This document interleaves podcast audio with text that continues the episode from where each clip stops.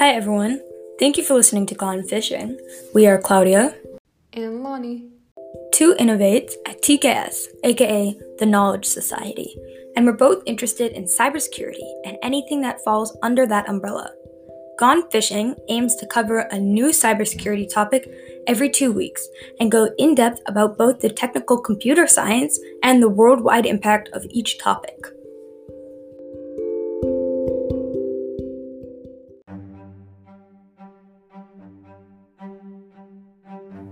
Today, we're talking about virtual machines, aka VMs. Let's start off by defining what a VM is before we talk about why they're important or how they work.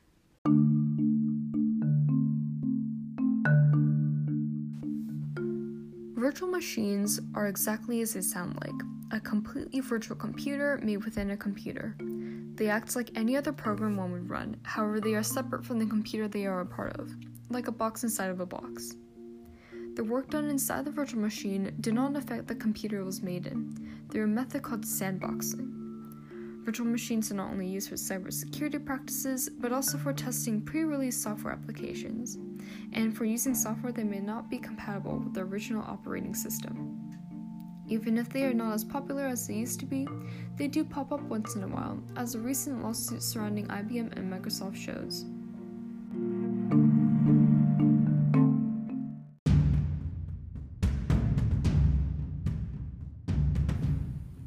IBM recently sued Microsoft over a patent they made since Amazon Web Services, aka AWS, and other services including them, have made licenses over automatic scaling of virtual machines in a cloud computing environment.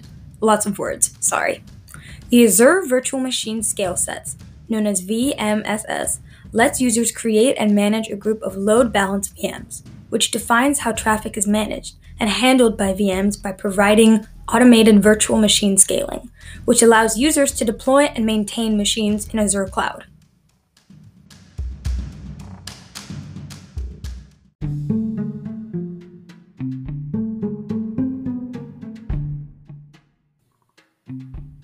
These features infringe a certain patent. This lawsuit gives us an opportunity to learn about two things here load balance VMs and VM scaling. A VM load, aka the amount of data being processed, and memory and CPU being used, can become uneven over time. As a result, VM hosts can become either more or less loaded. This in turn may result in some of the worker computers being temporarily unavailable during patching or other maintenance processes. With the load balancing feature, web services can provide enough computing resources for VMs in which VMs are migrated from one node, that's a worker computer, to another when one node is overloaded and another node has free computing sources.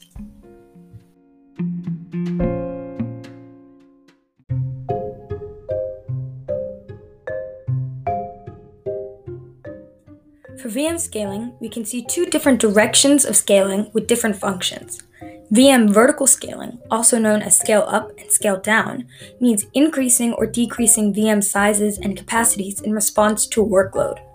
Compare this behavior with horizontal scaling, also referred to as scale out and scale in, where the number of VMs is altered depending on the workload instead of their capacities.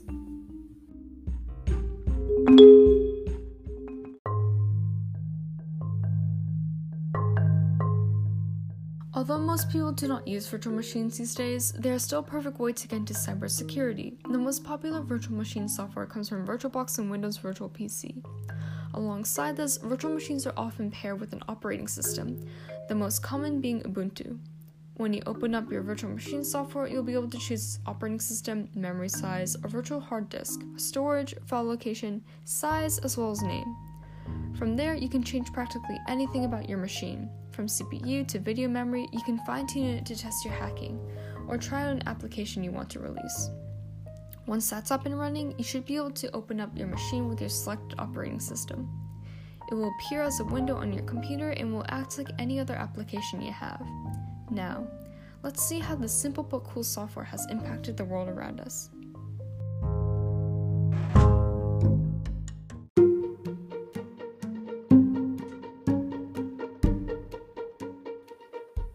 In the computing field, operating system designers adopted the term virtual in the early 1960s to refer to operating system components that simulated machines or devices. Also in the early 1960s, IBM had a wide range of systems, each generation of which was substantially different from the previous. This made it difficult for customers to keep up with the changes and requirements of each new system. Also, computers could only do one thing at a time, they weren't capable of multitasking.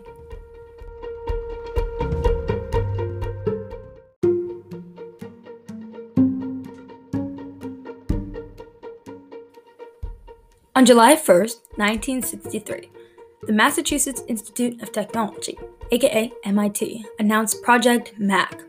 Project MAC originally stood for Mathematics and Computation, but was later renamed to Multiple Access Computer. Project MAC was funded by a $2 million grant from DARPA to fund research into computers. MIT needed new computer hardware capable of more than one simultaneous user and saw proposals from various computer vendors, including GE and IBM. At this time, IBM was not willing to make a commitment towards a time sharing computer because they didn't feel that there was a big enough demand, and MIT did not want to have to use a specially modified system. GE, on the other hand, was willing to make a commitment towards a time sharing computer. For this reason, MIT chose GE as their vendor of choice.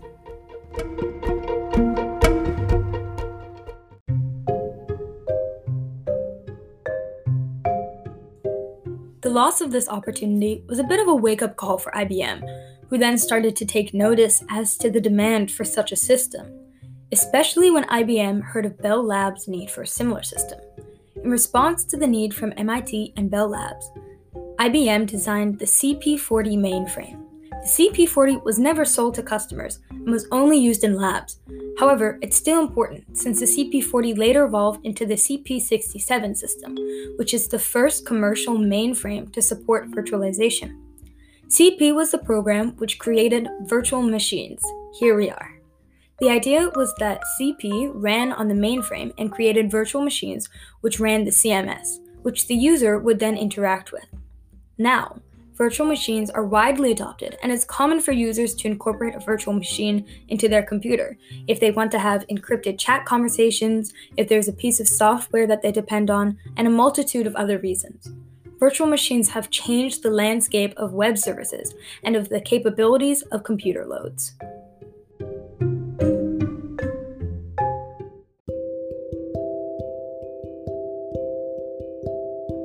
Thank you so much for listening to episode one of Gone Fishing. We're so excited to get our podcast off the ground and share ideas we really care about. You can find us both on LinkedIn and on Medium.